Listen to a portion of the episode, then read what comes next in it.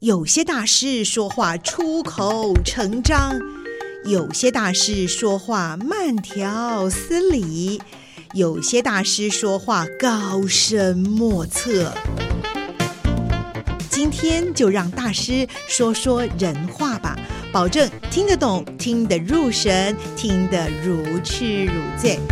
现在就和宋怡一起进入听得懂大师，让大师说人话。Hello，各位听众朋友们，大家好。我是宋怡哟，欢迎大家呢，今天再度来到我们听得懂大师的这个节目里面。今天呢，我们为您访问到的是一位哇，我非常呢仰慕的一位大师哦。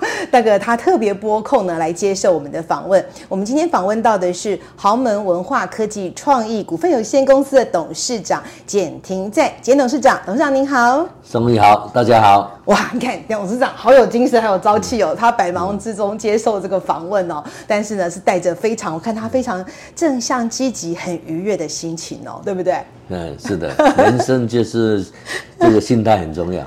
哎，对，心态对不对？哦，你说在这种疫情之下，大家也不是没有压力哦，也不是没有很多的很繁杂的事物，但是我们都是调整心态，对，让它往更好的方向。因为心态带动心力以及念力，那就会造就未来的成果。那看你用什么心态。去面对心力跟念力。哇，你看我们简董一开口，马上就是大师出马了。但是我们会慢慢的跟大家分享，简董有很多的呃经营的，还有人生的智慧。那首先哦，我是想跟各位来介绍说，哎，刚才我们提到简董的时候，特别介绍了他是这个豪门公司哦。当然，他的因为有好几家不同的领域哦，有一些呃后续的这个不同的名称。但是呢，豪门这两个字非常的吸引我们，因为我们都觉得这是大家非常向往的。但是呢，万万想不到，我们如果去查一下简董的资料，就会知道，其实简董在过去成长的背景是非常非常辛苦的。所以，简董的故事可以说是从。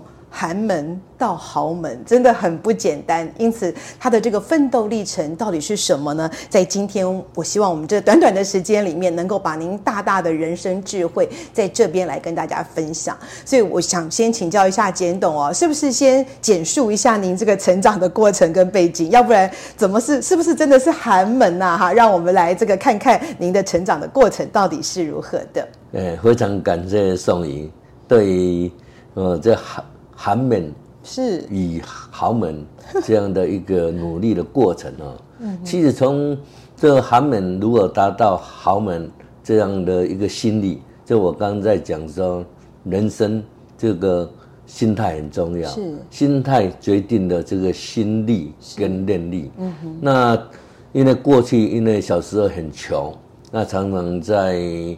嗯呃，记忆犹新的时候，应该在四五年级的时候哈，就是常常对，这是小时候的那个懵懂还不懂的稍微有记忆的时候，就常常看到爸爸妈妈被叔叔的这种这种欺负啊，因为家境穷啊，自我们自己住的房子都自己不是自己的名下，是叔叔的名下，所以我堪称为说，嗯，是。出生于寒门。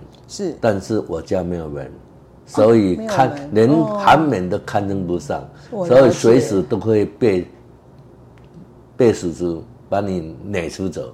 所以我就一直在念力跟心力啊，就想说我一定要成功，是。非成功不可。是，所以我出社会要比别人更认真、更怕、更打拼。嗯嗯，所以我才把出社会创业，创业就把公司定为豪门，是。与豪门。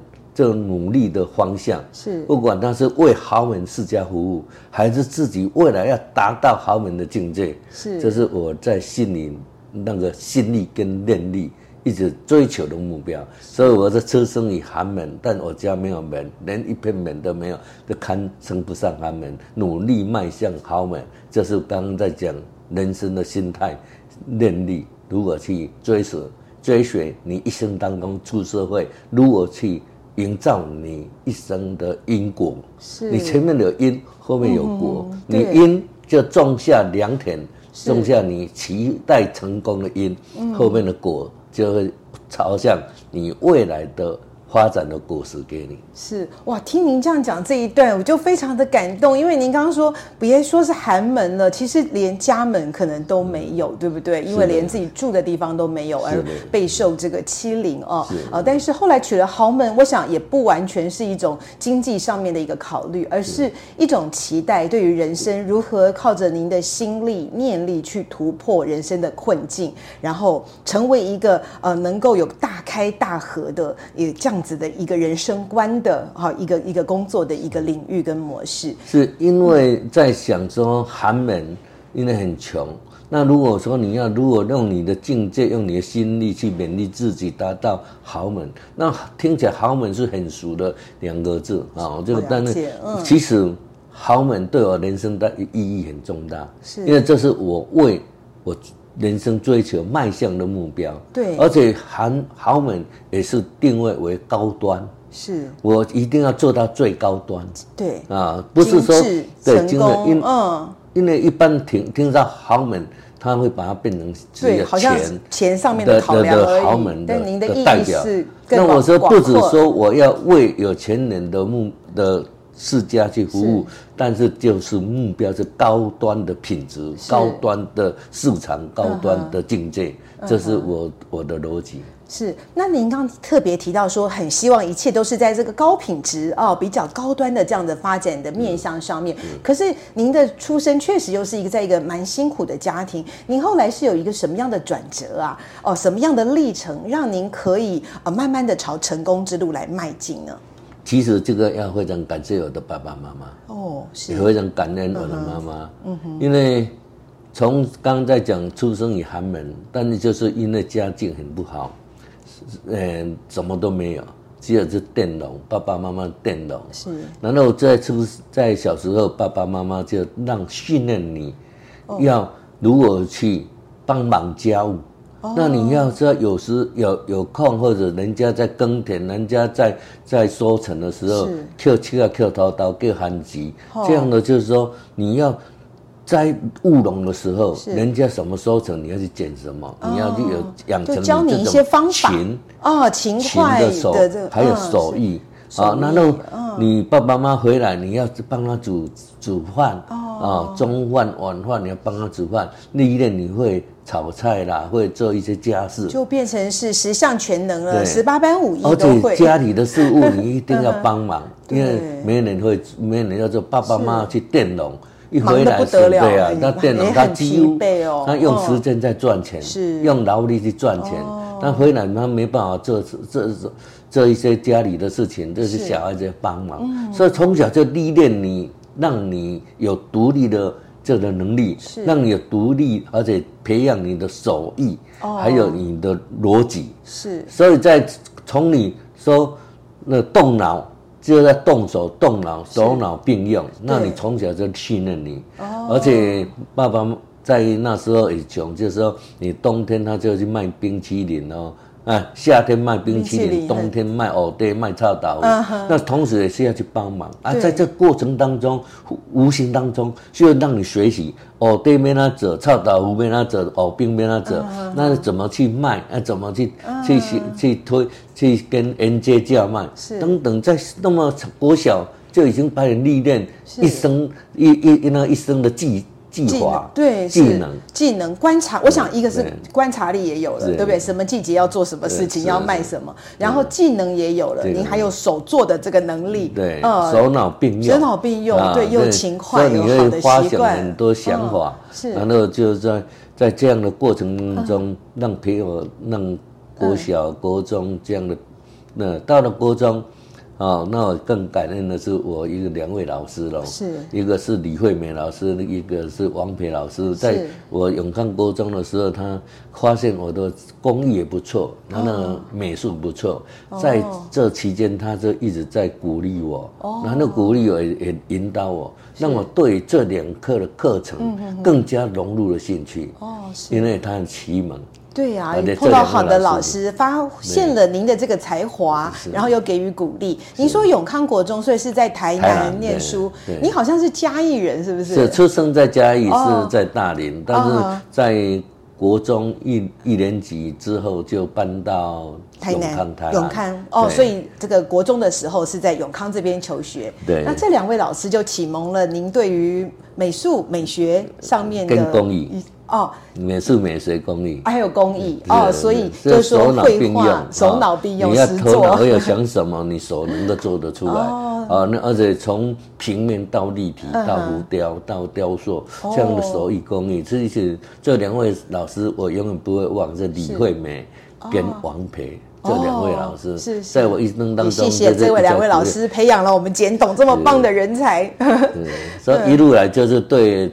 对他的课程很有兴趣，是。啊，然后辗转就到国中了，哎，高中，高中哦，高中的话，我们在学校老师也是刚好我在商科里面一个广告科，这个广告科老师也发现说，哎，我对这美术啊特别有专专长，是啊，然后也把我引领到我们整个全校叫技能竞赛的培养的这种叫校队。